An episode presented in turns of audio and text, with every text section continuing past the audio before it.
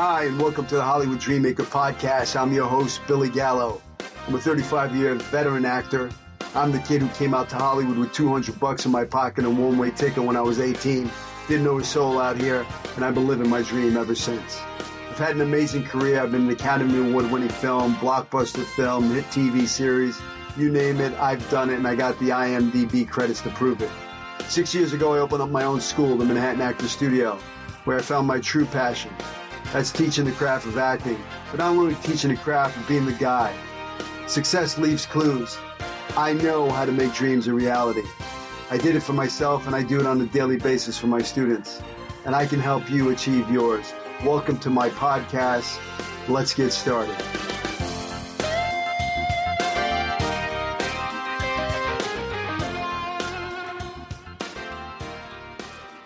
Welcome back to Hollywood Dreammaker. I am super excited to introduce dear friends. It's more like family.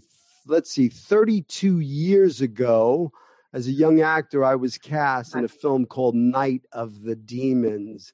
And the other day, I was going through my closet and I found the original script, which is called Halloween Party. And a light bulb went over my head. I said, you know, due to COVID, Halloween's not going to be the same this year. And, you know, I wanted to give a gift to all of the Night of the Demons fans that have supported us all, all, these years. You know, there's been a Night of the Demons 1, Night of the Demons 2, Night of the Demons 3. They made a remake of the original. I mean, there's a real serious fan base out there. You know, who knew when we made this film that it would become a cult classic?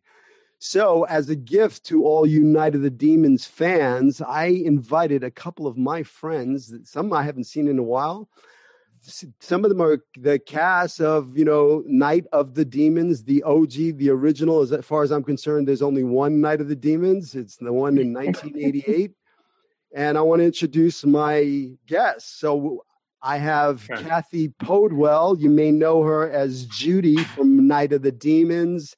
You also may know her from Dallas. She played J.R. Ewing's wife, Cally. Murder She Wrote, Walker, Texas Ranger, Reunion from Hell, just to name a few. Then we have Hal Havins. you know Hal Stooge from Night of the Demons. You may know him from Stooge. Life, Parks and Recreation, Westworld, Lethal Weapon, and many others. We have Allison Barron. Allison played Helen in Night of the Demons. She was in Nightmare on the Elm Street 2, Patriot Games, Married with Children, Melrose Place, and many other roles we have Alvin Alexis. Alvin played Roger in Night of the Demons. He was in Sweet Liberty, Butterflies and Heat, For the Love of Money, Queen Supreme, and many other projects. We have Lance Fenton. You may know him as Jay from Night of the Demons. You may know him from Heathers, The Fulfillment of Mary Gray, Rags to Riches. We have Donnie Jeffcoat, Billy from Night of the Demons. You may know his work from I'll CSI. Be, I'll be right back. CSI New York, Eagle Eye, One Life to One Life to Live. He, he played Joey Buchanan. Welcome, guys. Welcome to the Hollywood Dreammaker podcast. It's such an honor to have you on the show. Yay! Thanks, Billy. Billy. Thanks, Billy. Hey, Billy. So, so yeah, I thanks. It's great to be here. It's great to have you guys. So, you know, I created uh, the podcast to inspire young artists to follow their dreams. If a kid like me from broken home, a family, you know, run away when I was 16, I just had a dream to come out to Hollywood and I came out with 200 bucks in my pocket, a one-way ticket, didn't know a soul out here. And, and I made the dream a reality. And, you know, one of the first projects I was casting was Night of the Demons. So I would love to oh, know how your journey as an actor, you know, when did you know you wanted to be an actor and how did you get to audition for Night of the Demons? How did that come to fruition for you? So I'd like to start with Alvin. Eh? You know, Alvin, tell me a little bit about the journey. How'd you get bit by the bug and how'd you get cast in Night of the Demons? You know, it's kind of interesting when I think about it. I would, I, if you had asked me at the age of 10 or even 11 and 12 if I wanted to be an actor, and, and I would have said absolutely not. I just remember being in, in, a, in a class uh, in public school, and they asked me to, to, to stand on the stage and recite these lines. And when it came to my turn, I just froze up. And I thought there's absolutely no way this would be something I would choose or would even think or consider. But I think at the age of like 14, I, I, I, was taking some acting classes. And, and, and, and it was actually, it was sort of like, it, it was, it was just a fun thing. It was, it was like a, some theater games, some improv, pantomime. And just yeah, so happens that I found myself getting really interested in this whole concept of of being somebody else. So as a as a kid that was always very shy, this was a way to come out of that shy bag and essentially find a way to express myself. So how did it all get to California? or how did I get from well, interestingly enough, at 14, at 15, I tried out, I'm sorry, at 14, I tried out for the Performing Arts High School, okay, in New York City and I just knew that I was going to get this this into this school because it's like a really great school for those who want to pursue a career. But they said no, so I'm like, wow, you know. But it turned out it was a real blessing because because the school itself does not allow you to do any work outside of the school. And between the ages of 14 and 18, that's where I did a huge amount of work, starting with a lot of community theater and then some off off Broadway Eventually, I got an off Broadway contract and became uh, a member of the union, the Actors Equity. At, at, the age of 16, I got my SAG card. You know, I was doing like commercials and uh, TV shows, and it just it just one thing led to another, and just and it, it just kept rolling like like like like a snowball. You know, it just kept going. And before you know it, I was like starring in shows. And so I built my career doing a lot of theater, a, a, tremendous amount of off off Broadway, off Broadway theater, and, in New York, and also one Broadway show. And then, and then after, when I was about 19, I think I got my first major role in a feature film. It was a film that I think played in one theater in in, in Texas or something. it was called Butterflies and Heat. That counts. Yeah. I said so, that counts. Um, it, it, yes, it did. You know, I, you know, we, we shot the whole thing in, in Key West, Florida. Anyway, let me let me just cut to the chase. So a friend of mine wanted to go to California in pilot season, and she kept saying, "Come on, we should go out there and give it a shot." At this point, I had no money. I was broke, and I thought, okay, you know, I got a credit card. Let me take some of that money from the credit card. So I, I actually, you know, went more in debt, and I must have taken about three, four hundred dollars, and went to California we split a, right, a studio. And I had an agent in New York. The agent said they'd be more than happy to work with me once I got to California. The, the agent's associate in California. So when I get out there, typical Hollywood, the agent that I was hoping to get with said to me, Well, Alvin, you know, I don't think I can work with you. And I said, Why? He said, Because I already have someone like you. And I said, Well, who do you have? and he said his name is David Harris. If you guys know anything about this actor, David Harris, he's a very fine actor. We don't look anything alike. The only thing that we that we share in common is this. Okay, we're both African American. So at that time, if they had one African American, if they had one Asian, you know, they had they had their quota. Got it? So I realized, okay, that's fine. I gotta I gotta just keep on, you know, doing what I'm doing. So I went.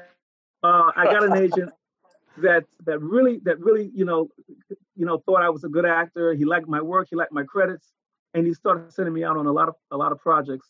I was getting callbacks, but I wasn't booking, and I had one big problem. I had no money to pay the rent for the next month, and and I just said, and I told myself, going out there in January, if I don't get any work by the end of January, I'm going home.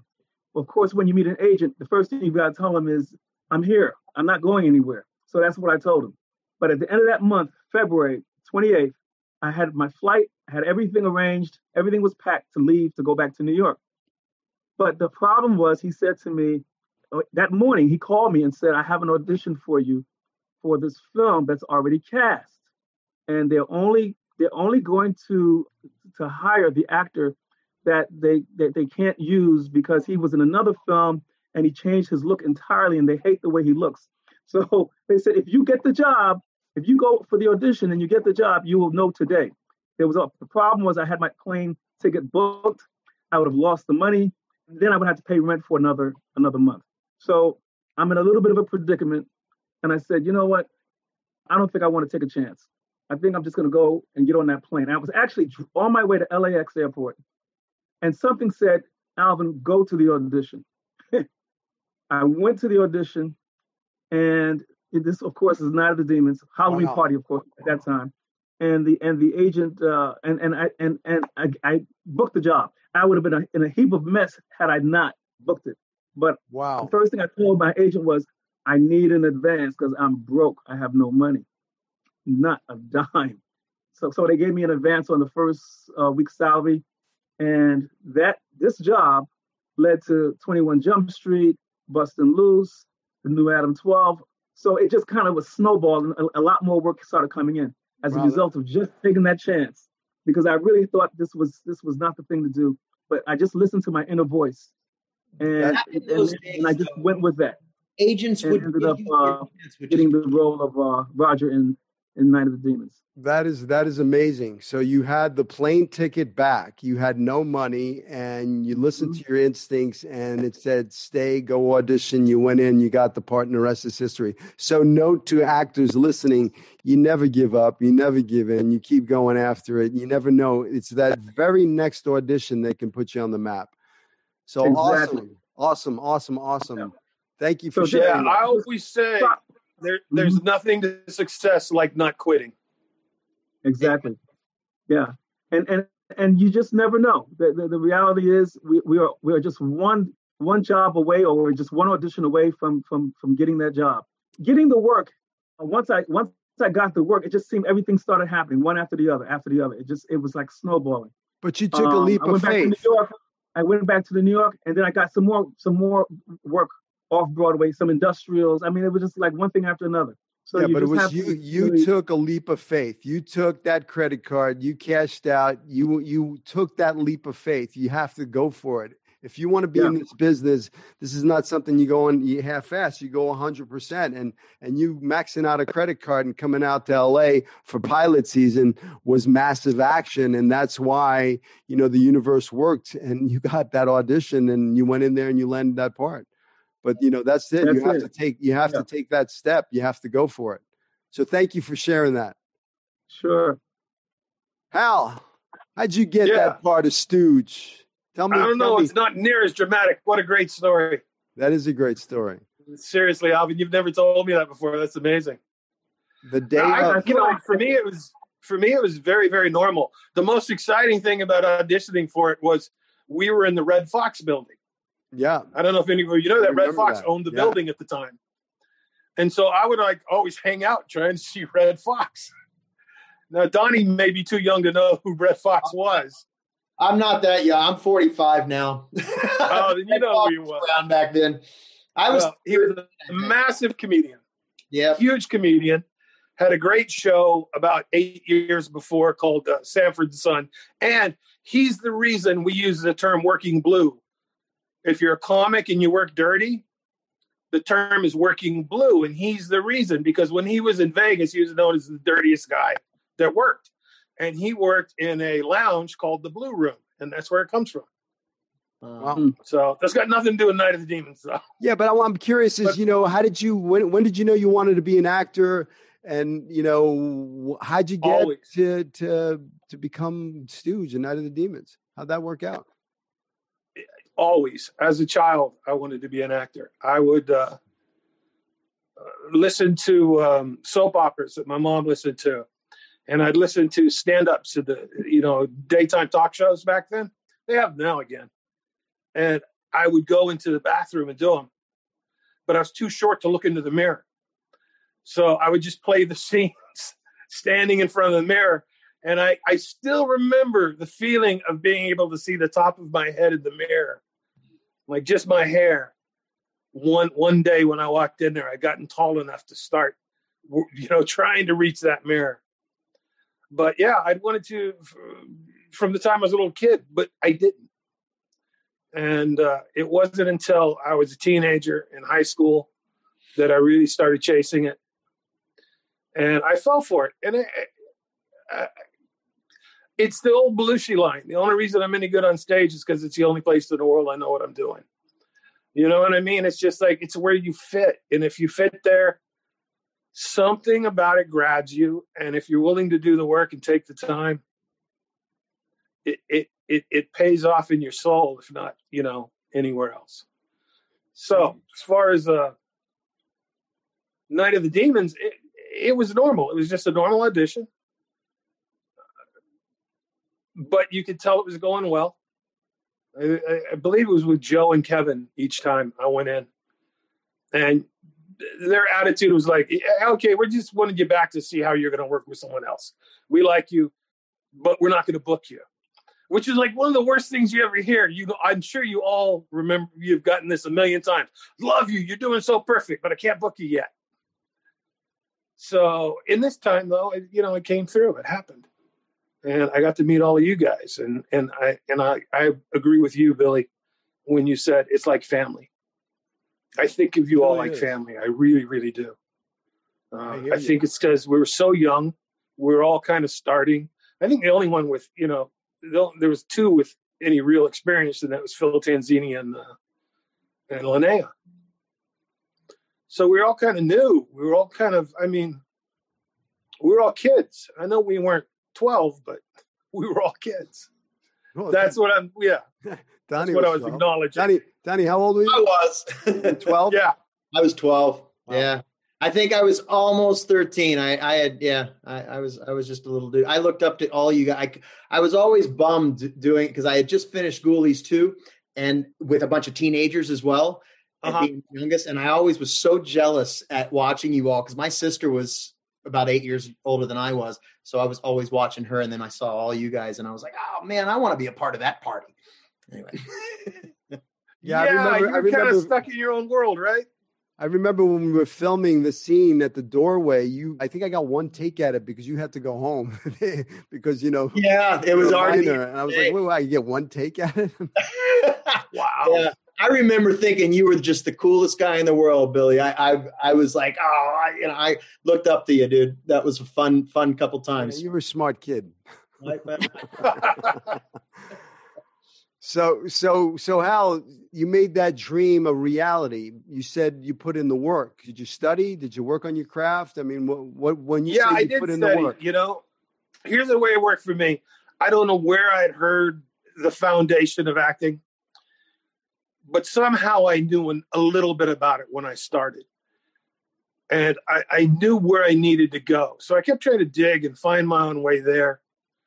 And, you know, I was doing well because I had, you know, what everybody's, oh, you're a natural, which isn't true at all because I'd spent years repeating every line I heard in the daytime in the mm. mirror.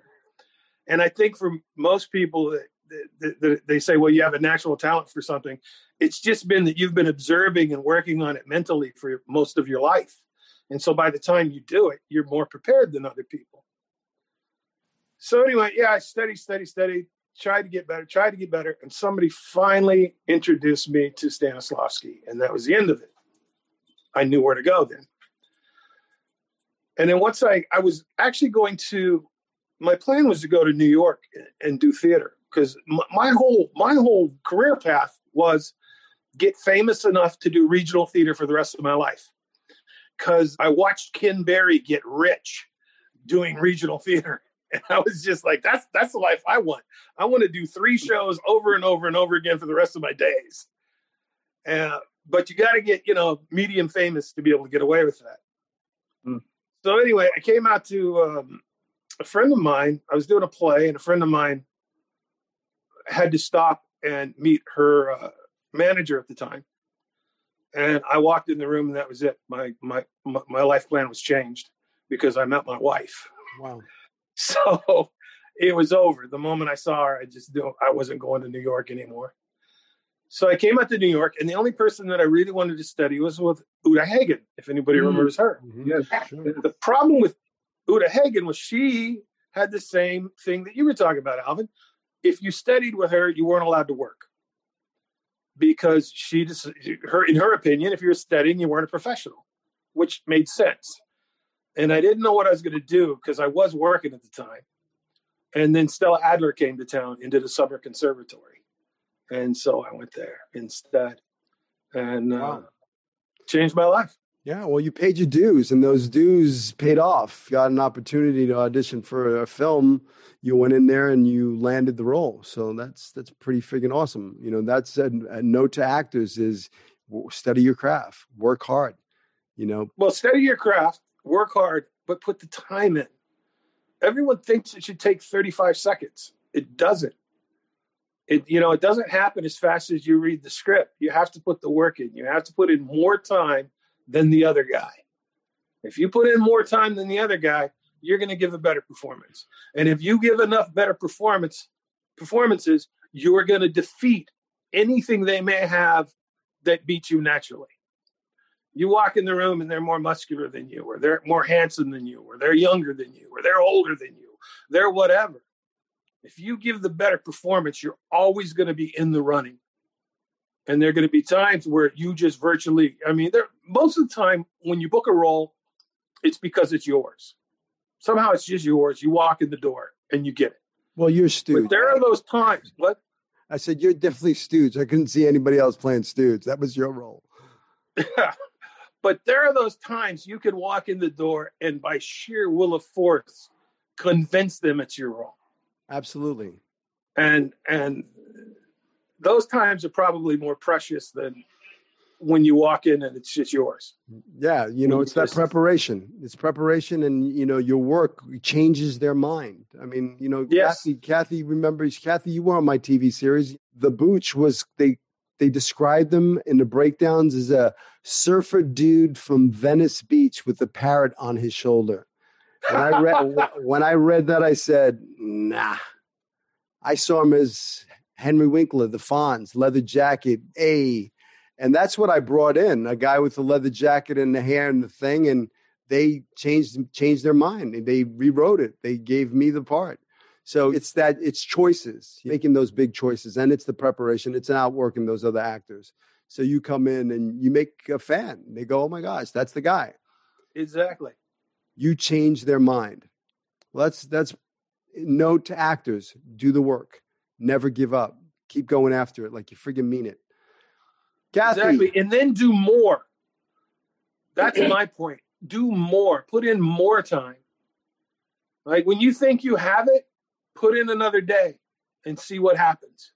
Hmm. Because every time, you know, the, the, by nature of what we do, every time we do it, we're better prepared to do it the next time because we learn something every time. It's great advice. So just don't stop. Cathy, right. Cathy, Cathy. Judy, Billy, Judy. Billy, Billy. so tell me about your journey as an actor. How did you get cast in Night of the Demons? When did you know you wanted to be an actor? I think that I pretty much knew, I'd say eighth grade going into high school. Both my grandparents, paternal grandparents, were theater actors in Chicago, Lester Podewell and Beverly Younger. And my grandmother was on one of the very first television shows in the late 30s and shot on kinescope out of Chicago called Studs Place. Studs Terkel, my grandparents were best friends with him. So it was Studs Terkel, my grandma, and then two other characters. And they did this show live and basically just had an outline and so I saw some of the old kinescopes, and so she blew me away. I thought if I could carry on the Podewell name, you know, the acting Podewell name, so that, and then my grandfather continued to work into his 90s. He was, um, a lot of people know him. He was in Groundhog Day. He played the um, homeless old man that Bill Murray encounters every morning and that he ends up saving. So that my grandfather shot, I think he was 92.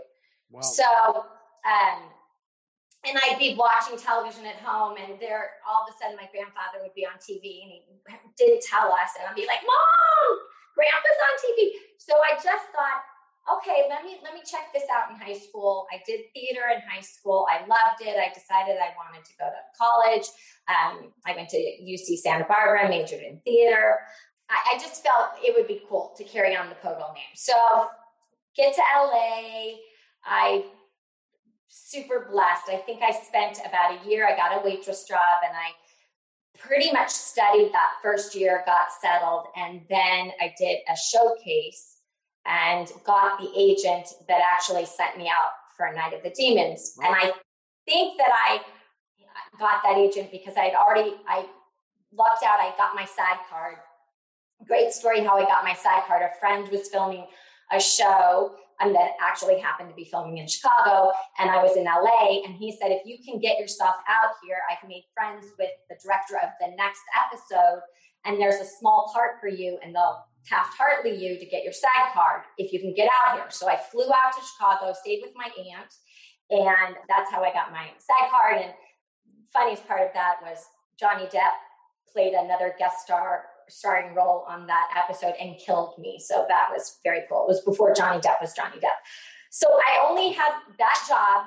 I got this agent through Showcase, but I had my SAG card, so that was good. And then Night of the Demons came along, and that it took a long time. He didn't really send me out for much. So I think it was like the first thing that he really sent me out for. And I think that I did okay. Kevin thought my headshot looked older and didn't remember me from my headshot until I walked in for the callback. And then he was like, oh, yeah. And so um, that's how I got cast. And the rest is history. And the rest is history. Yes. You know, it's when I think about these characters and I think about who was cast, and I can't see anybody else playing the roles, you know? I mean, you're definitely Judy. I know. I feel that way about everybody. And and and so true. I'll just reiterate what you guys have already said, Hal and, and yourself, that I really feel like we are this this family and seeing each other through the years a little bit here and there, the last maybe about eight years, has just it just warms my heart because I feel that we we got along so great. Like it wasn't just my imagination. You people are fantastic. You know, like my memories of the shoot of that month of night shooting was such fond memories. And we were like putting on this amazing little movie that none of us would have predicted would be around 32 years later. But uh, you know that sort of sense of a team and a, a unit was was was magical and continues to be yeah, I mean, for me, in in all my 35 years in the business, I've never had so much fun making a movie as that one. Just a party. It was a Halloween party, you know. There you go. We had a party, and they just captured it on film, so it was uh, it was a lot of fun. Donnie, you were just a kid, man, little little Billy. Yes, I was. Tell me.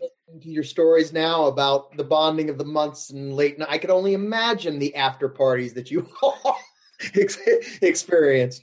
I was I'm, I'm, jealous. For me, I started acting in 1984 in on in theater and did a lot of theater, um, starting in Oklahoma, and then I moved to California in like the end of 84, 85.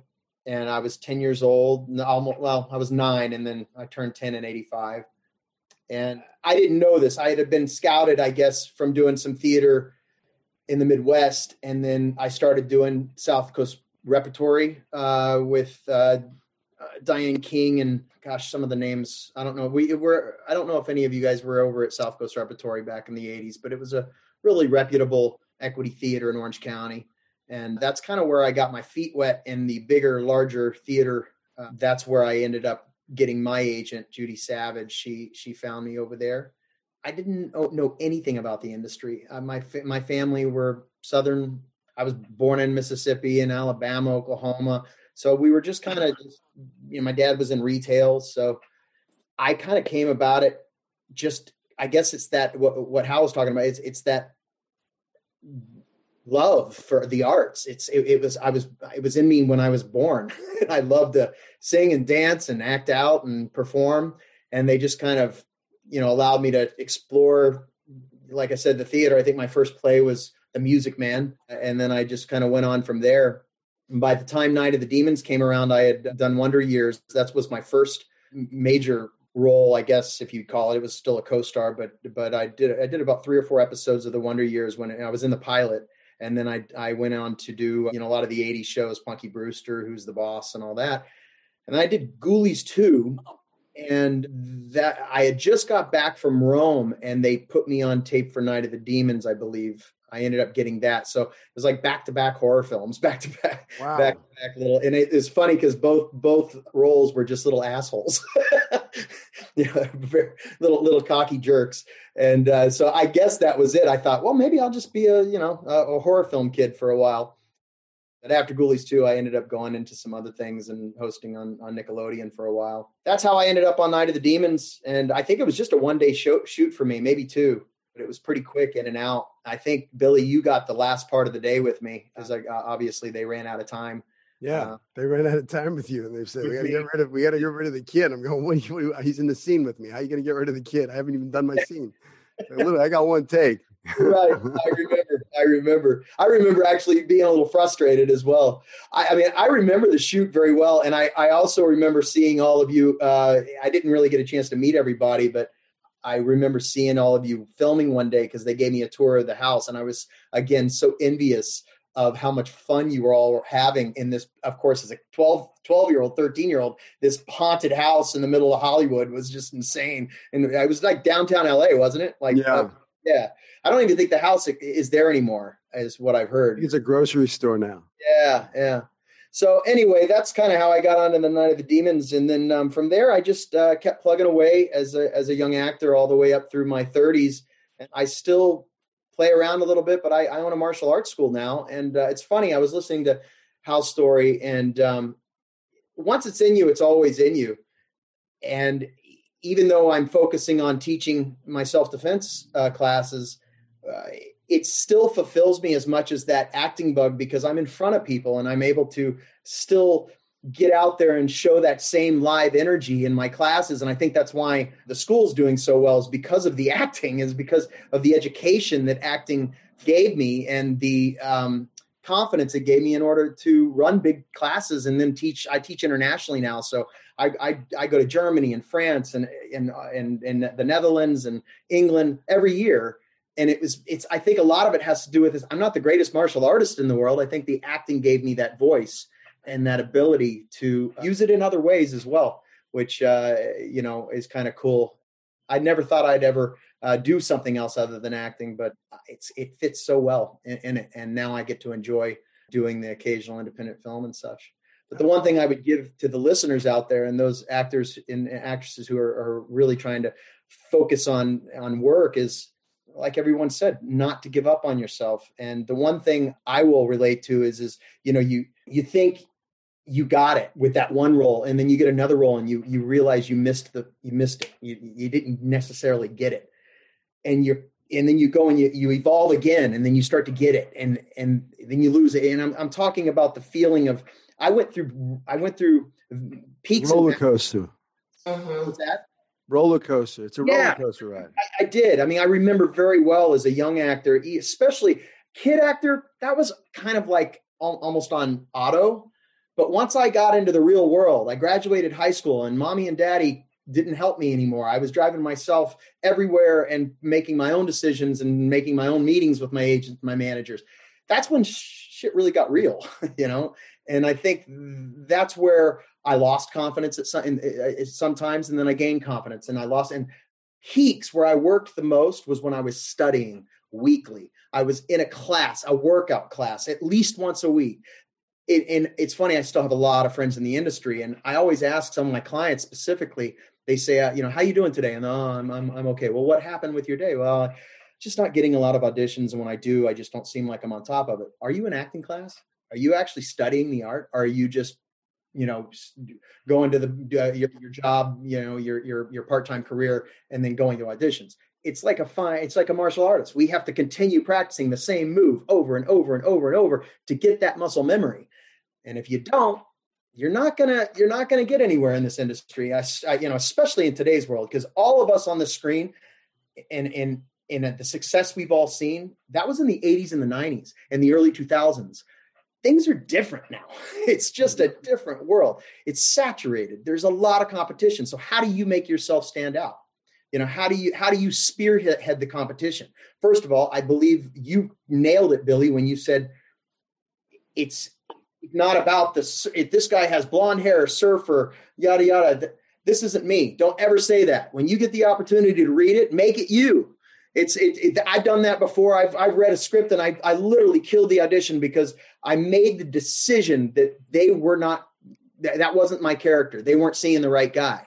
When in reality, they know who I they knew who I was and they saw me for a reason. They wanted me to make it a different choice to give them a different a, a different perspective, a different uh, uh, choice. So anyway, so, that's so that's, so it's great. No, I mean, listen, talent, I believe, lies within your choices. You know, the bigger, the bolder, the stronger your choices, the more prepared you are. That's when you change their mind. That's when you know they think they know what they want, but they really don't. It's your job to change their mind. I mean, I can't it. tell you how many times in my career. Yep. You, because I listen to your fabulous podcast, I heard this story. Talk about making a choice and getting a role. Didn't you get crashed because you scared the crap out of them with your wallet? Absolutely. Yeah. yeah. Well, you know, I mean, I always look at the material and I go, well, what what is the scene? What am I supposed to make them feel? And the, the scene was I had a gun and I was pointing it at somebody and I'm about to blow their head off because they're not, they're not taking my commands. So I said, how am I going to do that? You know, I didn't want to pull one of these, you know, finger job. You know, this is fake. So I had a, my black wallet and I pretty much pulled it out of my wallet and I started aiming it at them and threatening them. And before I knew it, the casting directors were hiding behind their desk.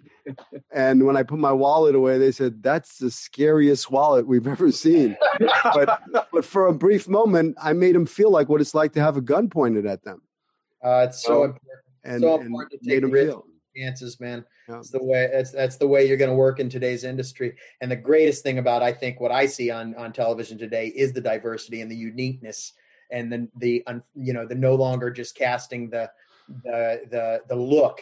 It's about casting a human in the best shows in the world. The most the most I think most powerfully acted shows on television have the most unique uh, actors and actresses in them. You know, the artists are insane these days. It's, it's, it's, I'm talking specific shows. There's a lot of crap out there, but don't be afraid of uh, of taking those jobs. By the way, some of the crap jobs will get you into better better positions. Absolutely, absolutely. Listen, listen. When I came out to Hollywood, there was ABC, NBC, and CBS. Yep.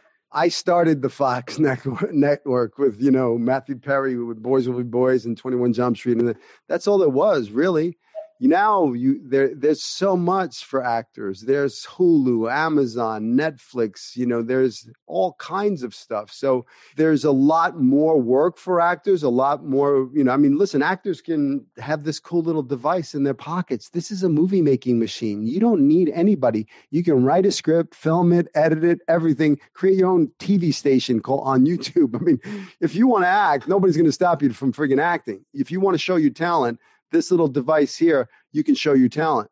So th- there's no excuses anymore. I mean, back in the day when we wanted to get something for our demo reel, we had to actually book a job and then try to get Dan's video to pull it off and get a little piece of Dan Natarno. Dan Natarno. Woo! woo, woo. You know, I mean, you, they had to record it for you, uh, you know, because you couldn't even record it. But things have changed, so there there is a lot more work, and I think things have changed completely with with now with self tape casting and uh, Zoom meetings. I mean, the whole industry is changing. So I, I, think it does give a young actor an opportunity that if I'm a casting director and I don't know your work, I'm probably not going to bring you into the room with the producers because, you know, you shit the bed, you make me look bad. But I will see your self tape. And if you're great, then I'll show that to my director. So, you know, the opportunity to get in the door, you know, I think is you know, there's a lot of self tapes. I mean, casting directors are getting bombarded by these self tapes, but I think it's an opportunity now that we didn't have when we came out here. It was limited. You know, you really had to, you know, there was ABC, NBC, and NBC. That was it. Yeah. Allison, yes. Well, first off, tell me your your journey into Hollywood and how do you how you got cast in Night of the Demons. Uh, tell me about your journey into Hollywood. Okay. Well, first, let me just interject really quickly for any of you that was just listening about self tapes and things like that if you get a chance on YouTube, I believe they still have it. The journey of the Stranger Kids thing, uh, casting experience. They have all their original casting tapes that they sent in. And I thought it was very, very interesting to watch that uh, because, you know, they were younger than we were, but still, it was amazing to see what the directors and producers sat around and talked about based on the tapes they received. And uh, then the, the cast talked about the tapes and how they sent them in and, and, you know, how they prepared for it. So it's, it's interesting for, you know, if you're a younger actor to look maybe towards, you know, self tapes because there's a lot of um, how we got cast kind of things on YouTube. Just a, just a thought. But okay, so I'm, I'm almost embarrassed at this point listening to all these great stories you guys are telling because I took a completely different route to this. I was, uh, well, I born, raised in New York. My family, though, is a showbiz family. My father owned a very famous uh, acting school in the city, Weist-Barron School of Television, which is no longer around anymore. My parents have passed. However, uh, for 50 years, Sorry. it was right up there. Thank you. In the um, Lee Strasberg, it was Weist-Barron. It was. It wasn't like Uta Hagen or you know um, Bill Esper, you know, but it was a full you know, kind of very well known studio that a lot of people went to not only for casting, but for classes and for theater. And there's a musical theater. And uh, my mother was on Broadway. My father, you know, owned and created the studio. It was a un- unique idea at the time. I think he was just one of three that were doing it back then, 50 years ago or whatever it's been now. But my sister also was, uh, she started it all. When she was 10, she got a manager and she uh, was her first film was with Tom Hanks. It's a scary movie, actually. Uh, he knows you're alone. so that was her first film with him. And then she went on to be in Vacation. She played the original Audrey in Vacation. So she was Dana Dana Barron. And I saw her doing all this and I wanted to figure skate. My whole life I wanted to be an Olympic figure skater. Now, I started out on a Canadian ski team because my father also owned an acting school in Toronto. So I was able to ski for Canada, but I didn't want to ski. He was a ski father, like a stage father. He was a ski father. I wanted to figure skate my whole life. That was my passion. So my parents wouldn't pay for it. So what could a very old at the time, 12 year old kid do to make money to pay for figure skating lessons? I wasn't eight. You didn't start usually until you were, you know, when you were little, you started. You didn't start at 12. So I saw my sister doing this acting and getting commercials and you know, she didn't get to films till a little bit later, but she's doing commercials. So I'm in New York, big city for commercials. So I said, I want to do that too. And I basically got a manager here and started to do commercials to pay for the figure skating lessons that my parents wouldn't give me. And then, long story short, kind of sadly, my father had a stroke, and uh, we all we moved to California because he, he couldn't teach anymore when I was 15. And when we got there, I had to get emancipated because I had to take care of him and I had to drive. I couldn't drive. So luckily enough, I got emancipated because at the time they weren't, they wanted 18 to play, you know, younger. They would always hire like an 18 year old to play, you know, 13, 14, 15, whatever it was. So with the emancipation, I was able to be real 15, 16, 17 year old getting roles like an 18 year old, which was great. I could work the longer hours. You know, I, I know that that's a difficult thing. You said you had your last scene because there was not enough time for, I guess, Donnie to, you know, finish his scene or whatever. But when I got there, I just still, I wanted to train with very good coaches out there in figure skating. So I continued to try to act to make the money to pay for it my first thing was Gidget Summer Reunion. I'll never forget it. Uh, it was a pilot. It was horrible. I went back eight times. As a matter of fact, on the seventh, that's the worst thing, guys, about, you know, if you're auditioning and, and you're out there and you're like, oh my God, I went back three times, four times, you know, I'm really gonna make a decision. I remember on the night of the seventh time, it was going, they were making the decision the next day. And I thought, oh, this is my first job. I'm going to get a series. I'm going to be great. I'm going to be famous. I'm going to make money. I'm going to figure skate. I broke out in hives from head to toe, hmm. literally hives all over the place. So nervous, so horrible. And it's, this is it. Seven times. I'm not going to get it. I have hives all over. I woke up the next day. The hives were gone. I couldn't believe it. I went in and ended up getting the job. It was uh, not well perceived. and uh, actually, it did go to series, but not with me. They went with Sydney Penny, who replaced me in the series. I was very green. I, you know, you guys are talking about studying the craft and doing all of that. I just really thought I'll just get in there and and just say the lines and, you know, get the job. But it turned out that obviously that's not the way to go. And um, I learned after being a stupid kid, getting script after I got lucky, I got an agent and you know, because my family was in the business and I had the connections, but I got an agent out there in LA and they would give me all the scripts for, you know, sitcoms or, you know, just guest stars and things like that. And I would get the script the night before, I'd blow it off. I'd, you know, I was in school and then I'd studied a little bit and I'd go and I, and I wouldn't do well. And I was thinking, how am I not getting the job? It wasn't until I finally decided to really put in the time and the work, even if it was a silly part. Even I think we did we did Who's the Boss together. Actually, Billy, I don't think you remember that, but we did. We did. And, uh, Who's the Boss together? yeah, it was. Like, I think it was the same episode. Yeah. Really? Yeah, and you can you research it. I'll talk to you another time about it. But yeah, okay. I think it was the same episode. But little parts like you know Fresh Prince. I did a lot of a lot a lot of sitcoms uh, like that. But even if it was two lines or it was twenty lines, I would absolutely try and make it my character, the character. You know, try and take a different take on it because how many blonde haired, blue eyed girls are in California? A bazillion, right? So you know, if you're going to be only going to be the cheerleader type or the snotty girl type or whatever, you know, I like the Baywatch roles and things like that. I hated that. I really couldn't stand it. But I got a lot of these sitcoms, and long story short, I didn't. I wasn't being seen for features because back then, if you were seen in TV, a lot of times they would not see you for films. Okay, you're either in you're a, you know, theater actor, you're a movie actor, you're a TV actor the uh, at the time there were a lot of horror films going around and I, I can't remember to be honest if Freddy Nightmare 2 came first or Night of the Demons came first before I met the casting, you know, or Kevin from Night of the Demons. But I remember they said I think I think I had done Freddy I might have done Freddy first because I was like, oh no, not another horror film. Come on, really? And then I I mean, you know, beggars can't be choosers, but I was like, am I going to be seen as like queen of the bee horror films or what? You know, that's, I started to be a little bit weird about it.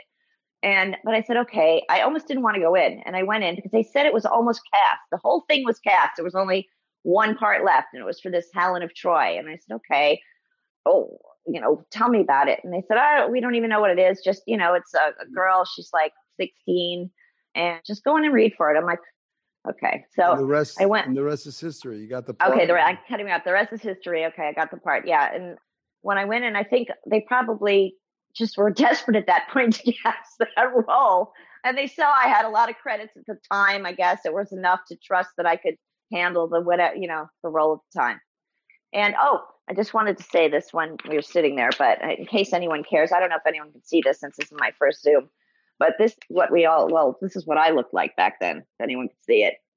I don't know. This, this was the Helen picture. Anyone see that? Yeah, it's really hard to see. And, and okay, you can't see that either. All yeah, right, I'm sorry. Getting old. Those these eyes uh, don't work the same. no, I was gonna say, I was gonna say because at the time I thought, oh, I'd done all this, a lot of sitcom work and stuff like that, and I said, now I'm doing a, a fun feature film with all these great people, and they put me in this. see this? it's a full it's a full head cast. It's a full head cast. I, I think I was the only oh, one oh, yeah. that yeah. had to live in a prosthetic, full prosthetic for three nights. And by the way, mm. you do work hard on these on these horror films. You do yeah. because those night shoots were hard. They were very hard, very hard. Three o'clock in the morning with a full like head mask. I was eating while you guys were all eating craft service and eating dinner. I had a straw. Kevin actually offered me a straw up my nose. Seriously. Yeah. You guys had it bad. You guys had it bad. The, the, special effects makeup, you guys had it really bad. I mean, there you guys sat in hours and hours in a chair and makeup, and it was just. I mean, listen, yeah. I was supposed to have a head mold put on me, and Steve Johnson put that frigging cast on my head. And when it started getting, when when it started closing off my ears and I couldn't see, and then it started closing off my nostrils, I was like, "Take this shit off of me!" I, I literally yeah. took it off. So that's why I got like some white white makeup on me and a stake in my heart. I didn't get possessed because I didn't. I couldn't. I wasn't about to sit in that head mold. Just repossessed. Yeah. And then they stuck me in a coffin. You know, I was claustrophobic. And then they go, when we were filming, go, okay, now we're gonna you gotta lay in that coffin there. I'm like, at least you didn't have to do it in a coffin. Yeah. so thank you for sharing that. So yeah. Lance Fenton, tell me, tell me how you got to turn on your mic. Do you know? Learn how to use this thing. Yeah, really. go. Sorry for my interruption. I'm here at the clinic still, and uh, so it got a little crazy. But uh, you're a doctor. Brief and uh, but. So tell us I, how you your journey into Hollywood, how you got the part in Night of the Demons. You know, when did you know when well, you wanted to be an actor? How did how did that you make that come to fruition? You know, the quick story was I was dating a girl who was friends with Kyle Richards. Kyle was being represented by CED, and my girlfriend had mentioned something to Kyle, and she says, "Well, I'll have Lance read for Bob Preston, who works with the youth division," and uh, they dug it. So the next thing I was doing was uh, reading on, for auditions and, and commercials and, and, the like, and uh, kind of went pretty quick. But it's pretty crazy to see it come full circle, and now Kyle's on one of the most popular live programs out today. But uh, uh, small world, really. Uh, I, by luck and by chance, I guess, really, Billy. But uh, it's been a neat, neat run. It's crazy to think it was 30 some odd years ago that we were all sitting there, you know, in the wee hours of the morning and close to South Central LA, looking at Hal looked like he'd been burned in a fire. what about you? We shared a dressing room. You had your eyeballs. You'd come out of your room with no eyes. My kids look at that and freak out every time they see it. But uh, Billy, I got to run. I'm really so sorry. Hey, thank, well, listen, thanks deal. for jumping on. I really Everybody's great. Good to see you guys. Missed you so, too. So here's the deal. We're going to be doing a tape. I, I have the script, the Halloween party, the original script. I'm going to get together. We're going to do a table read via Zoom, the full cast, and we're going to, you know, just read the Let script. I, I mean, yeah, I'm right up the street from you, Billy. Awesome. Love to have you. All right. So love you guys. You. Stay safe. Bye, Lance. Take All right, care. now. Bye, Lance. So, guys, you know, now I just wanted to talk about, you know, some memories from working on the film. You know, what is your scariest memory? What's your funniest memory? What is your memory when the film came out? You know, I mean, I know Allison, you and I went on a press tour. We was, did, and yeah. we went to that? Wisconsin. Wisconsin. Yeah, I don't know if you remember. What, yeah, and we, you oh, were in this tux. I never forget it. You were in this tuxedo, and I was in this pink dress and we we went as like you know the um, openers to this theater, this little tiny theater in the middle of Wisconsin Dells. I think they call the I think Wisconsin Dells, and we would open these theaters in Podunk wherever they sent us. I don't know how we it. how we wound up going around because you were also in New York City with me, right? I mean, I remember yeah. the limo and I remember pulling up yep. and it was nuts because I had a TV series at the time and it was like Screaming Girls and madness. Oh, you poor thing. I feel so bad for you. it was it was a rough life. Yeah, rough life. I can see that. Yeah. so scariest memory. Scariest memory. Yeah. Scary. Like working on I mean, listen, we we we lived in that house. I mean, the, the art department did such yeah. an amazing job creating the whole house. You know, all of our actors' dressing rooms were on the third floor. The yeah. first and second floor used as as sets so it was dark, it was scary. There were a lot of pranks being pulled. Yes. A lot of people scaring each other. I know for me, one of the scariest moments was I was like sitting outside during the break from filming, and you know, I was sitting there smoking a cigarette, and all of a sudden, this elderly woman, you know, was walking past me, and she stopped and she stared at me, and she she just looked at me and she said, "Get out." Get out. Really? I was like, what? For real? yeah. Oh my For real. God. and then a big old spider came yeah. and curled on top of me. I think I think the worst thing from the film was going home. I actually I was going back to school because I lived in the dorm at the time and there blue stuff that came out oh, of my nose. Smoke. Forget about it. I'm, I'm, surprised we're still alive. Yeah. It's I'm surprised. It's illegal. Yeah. They don't use it anymore. The blue cookies, yeah, to to, to Yeah. make that smoke effect, they would blow they would burn these blue cookies and they'd fan it out to give this cool effect. But you know, who the hell knows what we were breathing? I love how Phil Tanzini tells that story. You know, do, do, we need more smoke? And he stuck yeah. his finger in, in his nose and he pulled it out and it was all blue. He goes, No, I think we're good. I don't know that you know, story. I That's mean, so funny. That was that was some dangerous stuff we were breathing. Yeah. Yeah. It's nice they uh, made it illegal. The problem is they did it about 10 years too late. Yeah. Yeah. yeah. It did give an awesome effect, though. I have it to did. say. Oh, it's gorgeous. It, it's like the most beautiful smoke did anybody? did any, hands down. Kind of sweet smelling. Yeah. Yeah. Yeah, I was a big part of that. Did anybody have any inkling that this film would become a cult classic and you know God, they would yeah. make three sequels and a remake of the original? And I mean, the fans, you know, big shout out to the fans. I mean, you know, I've only Absolutely. been to a couple of of uh, conventions, you know, and I mean, there are fans that have Angela tattoos on their body, and I mean, they literally tattooed the characters from the movie on their body. I've seen so many; it's amazing. I can't believe it. You know that people. I just got my first tattoo. Somebody did tattooed. you really? I did. Yeah. They they, they tar- tattooed your character. That's yeah. Awesome. Yeah. It's crazy. Hey Hal, have you ever seen anybody have stooge? Oh, wait, wait what's your t- what's your tattoo, Cathy? Where is it? Oh, it's not mine. I'm saying oh. This fan. Somebody, a fan, tattooed Judy, Judy, on their. Oh, I thought she said she got her first tattoo ever. Okay. No. Hey, Hal, ha- have you seen Stooge on anybody's body? No, oh I've, I've never seen one, but I've been told they're out there. I did see pictures from a couple weddings where the the groom was Stooge and the brides were Angela. Oh, that's oh awesome. my god! Can I tell Hal something really quick? Mm-hmm. Hal, it's it's on the Instagram, uh, one of the fan Instagram sites. Somebody has a big stooge on them. Really? Yeah. I've never seen one. That's that's ha- crazy. Hey Hal. Yeah. Uh, um, I went to the a convention once where this girl came up. To, they it it was uh they were dressed as you. She was dressed as you, and the guy was dressed as somebody else and she broke down in tears that I even like knew you and that if I could just get a message to you that she dressed like you for Halloween and she gave me your number and I just I forgot all about it, but I always wanted to tell you that she was just such a big fan and it was so nice to see. It was amazing. Oh, that is amazing. And you finally delivered her message. but I'm in shock. I'm in shock to find out that you were Helen of Troy. I never realized that. I, what? I that was the outfit. I know, but I'm slow.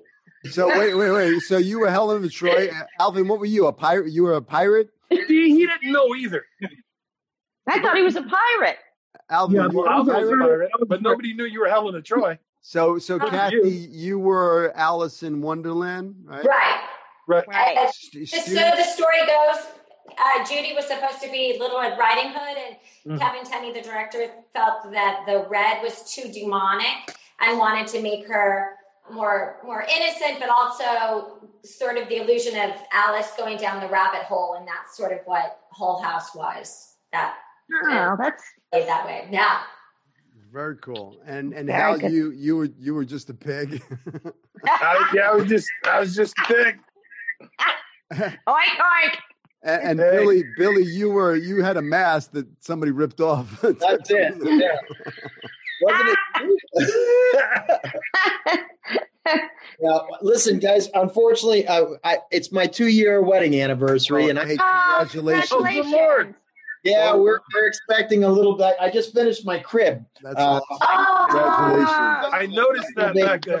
In about six weeks, I think. Six, six. Wow! Listen, Donnie, thank you so much for jumping on. I know it's last minute. You know, I don't think anybody knows this, but I literally called everybody up yesterday and said, Hey, I want to do a podcast for the Night of the Demons fans. Can you jump on? And, you know, that's what I love about this group. It is a big family. And, you know, somebody reaches out, everybody's on board. So unfortunately, Amelia was supposed to be here, and then there was a snowstorm and she lost her internet connection. And, and, uh, Linnea had wanted to be here too, and uh, Jill wanted to be here and Philip Tanzini. So things just didn't fall out in, you know, in the in the day trying to make this thing happen. But you you guys showed up. So I'm super grateful that you guys showed up. Donnie, go celebrate that your anniversary. Congratulations on the baby. Yeah. Uh, thank you all. Thank you. Congratulations. Congratulations. See you soon. I keep on talking to Kevin about. Uh, he keeps me in the loop in the in the uh, in the circuit of of your conventions and stuff. So hopefully I'll be able. He, I, I haven't been able to make a couple that he's invited me to. So hopefully I'll be able to see. you So, guys. so I am going to be doing a table read of that Halloween party script, and I want you there. Dude, that would be a, a, a hoot. I'd love that. I'd love it. Oh, by the way, you asked me ask everybody our favorite uh, scene. Of course, mine was jumping out of the closet for obvious reasons of a twelve year old. Bodacious boobies, Chris. Sorry, yeah, that was that was rough. but a twelve years old man, that was like, yeah. I'm embarrassed 32 years later. That's awesome. Yeah, rough, rough job for a twelve-year-old. yeah. It was a lot. Happy day, everybody. You guys enjoy. Yeah. Thanks, Donnie. Yeah, good night. Bye. Congratulations. Thanks, brother. Now let me So- figure out how to do this. Uh, and my just God, my this is so funny. No one knows how to do it. I should know. I, I, we, we use, all right, here we go. Bye. So you guys, so And guys, guys, m- my, my phone just you know, so the podcast, you know, usually it's like forty-five minutes. People were like at an hour or whatever, but I just wanted to kind of share everybody's story, their journey, how they made the dream a reality. You guys are part of a cult classic. This film will go on even when we're when we're gone. This film's still going to be around. You know, the fans are going to still be there. You guys had a dream. You went after it and you made it a reality. So, you know, check you're part of history. This film is a cult classic. It will always be there, you know, for future generations, you know. So the advice is to to young aspiring artists, go after your dream. Go after it with a vengeance. Don't let anybody tell you it can't be done. I mean, we're living proof. You know, we you know, Hal used to uh, you know, do impressions of soap operas. You can even see himself, you know. I mean, Alvin, you you know w- were studying, uh, you know, doing theater. You know, you you had this dream, you know, uh, but you made it a reality. You went after it and you made it happen. So, note to all actors: if if you could give one advice to actors, what would it be, Hal? Don't quit fighting for it. Getting there is not the hardest part. Staying there is the hardest part. Cathy? Oh, I met an actress once and she said, How long are you going to give it? And I go, What do you mean? How long am I going to give it? This is what I want to do. I'm going to just make it happen. So just make it happen. Put it out there in the universe. It's a journey. And look, Alvin knows. I mean, it's a roller coaster ride. He was on the plane, leaving town, defeated, and then he got the call. So you never know. It could be the very next audition that puts you in that film, that puts you on that series, that puts you on the map, that starts the snowball rolling. So never give up, never give in. Go after it like you mean it. And Alvin, and- advice and- for actors. you know, if, if it's your real passion, if it's something that you really want to do, then be prepared to make the sacrifices that are needed to do it. And the most important thing is to have confidence in yourself, especially when you're not booking and you're not getting any work. You have to believe in this person, you have to believe in who you are, and you've got to treat yourself well. In other words, you really have to make sure that you're taking care of your body, your health, and most importantly, your mind, because because after so many auditions and not booking, you might start thinking, well, maybe I'm not really all that good. Maybe I don't deserve to be. I, I see this guy, he's always booking, my competition is always getting the roles. I'm not getting it. So you have to start thinking about what do you have to offer? You know, what what special gift have you been given? And believe that that you have a purpose and you have a reason for being here, and it will it will happen for you in one way or another. That's beautiful. Amen to that. You know, Amen. It's truly, it's truly that's it. Everybody is unique. Everybody has a gift. You know, this is if this is this is a gift. This acting bug, it's a gift. It's a disease. It's a, you know, if it's in you, it's in you. If it's your passion, then you have to follow that passion. You know, I know a lot of people that had the dream and then they gave up on it, and you know the regrets. And the, if it's in you, you have to go after it. Allison, advice for actors? You know what? Alvin just said it all. He, I couldn't have said it better. Just study hard, believe in yourself, and even when it's tons of rejection, you know, just believe that it's going to happen because it will. And don't poo-poo small roles because they can build to bigger ones. Absolutely. You know, I, I look at it every no brings you closer to a yes. You want to get those no's. Go get a bunch of no's. You know, have Yeah. thick skin. Let it roll off. Learn from, you know, your mistakes. Just keep moving forward because you never know. The very next one could be the one that puts you on the map. That's right. It's an old saying about actors have a tender heart in the skin of a rhino. Yeah, you got to have thick skin. Absolutely. Mm-hmm. Sure. So I'm you gotta, you've got to keep your heart out there. You know, you can never, you, you, you can't hide yourself. You have to keep your heart out there. And I think that's really what Alvin was saying. It's like if, if your heart's not out there, if you're protecting yourself, you're not risking anything. And if you don't risk anything, your work's not exciting.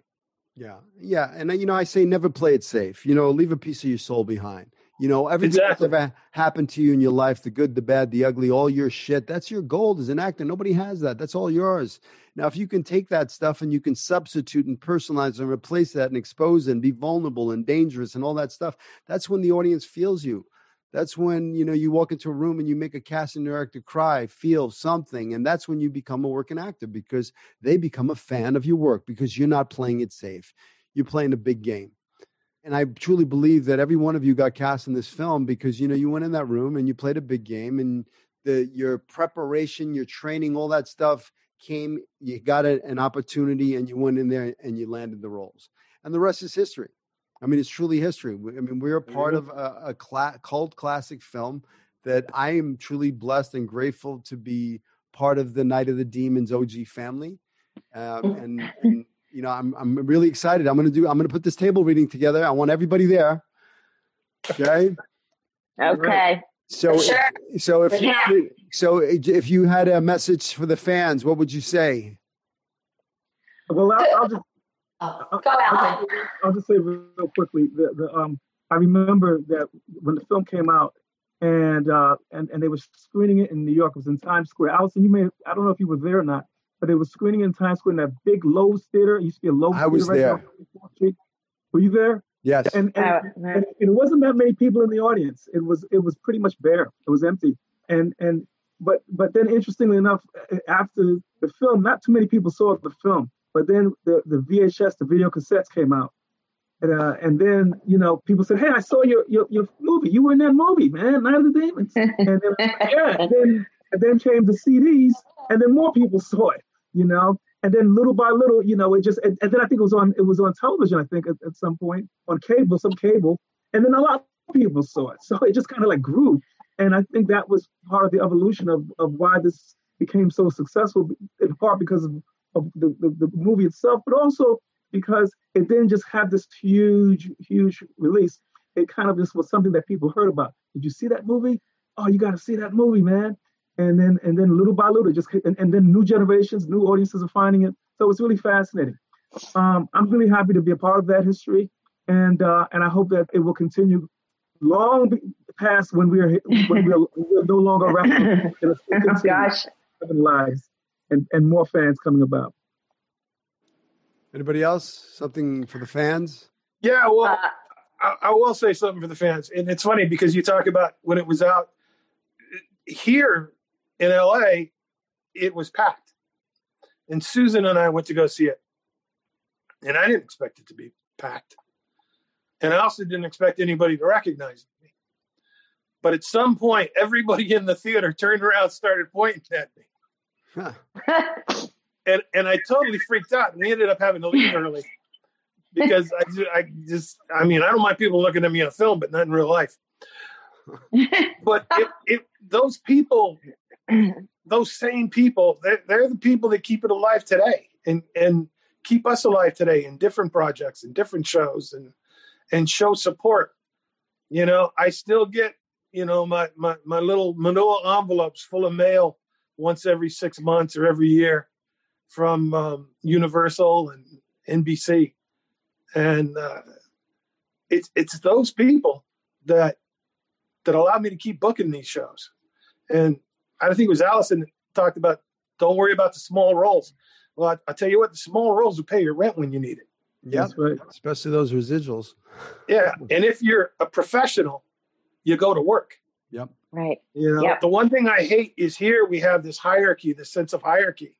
But you know, you go spend some time in England, and they'll co-star on a show one day, be an extra on another show the next day, be a, a guest star in another show the next day. They're they work in front of the camera every day Yeah. Actors because act. that's their job. If you want to be a pro, you have to go to work. Great advice. So anyway, but yeah, as far as the fan goes, you, you can't thank them enough. We, I, I They're don't think any of us. loyal, they're a loyal group of the Demons fans, that's for sure. A very loyal, um, you know, how many times have we heard? I saw this movie when I was 12. I've, you know, written, my kids have seen it. it we share, we share, you know, every Halloween or every October. It's it's mind boggling how loyal and and wonderful the Night of the Demons fans are. It's also really- shocking how young they they are when they see it. yes, that shocked me too. I, you know, when we we I don't know if you guys were at this particular reunion, but when we went to one of the conventions as a as a group, um, they were showing the film. I think at 10, 11 at night or something after we had done with the convention, and I went up there, and there there was standing room only. I mean, it was packed. There was not even any space left. I sat on the floor in the front with my legs curled up, just in the very very front, and people were laughing and how they were saying the lines. It was like being at Rocky Horror Picture Show, only it was Night of the Demons. And they it's just i've Well- often said it would make a great Rocky Horror kind of experience, you know? I- We should do a live action version. Woo for the fans. That's what we do. I was I'm telling you, I was seriously surprised last time I saw the film. The the audience knew every line, you know, they, Mhm. and some of these lines, you know, like eat a bowl of, you know, and Yes.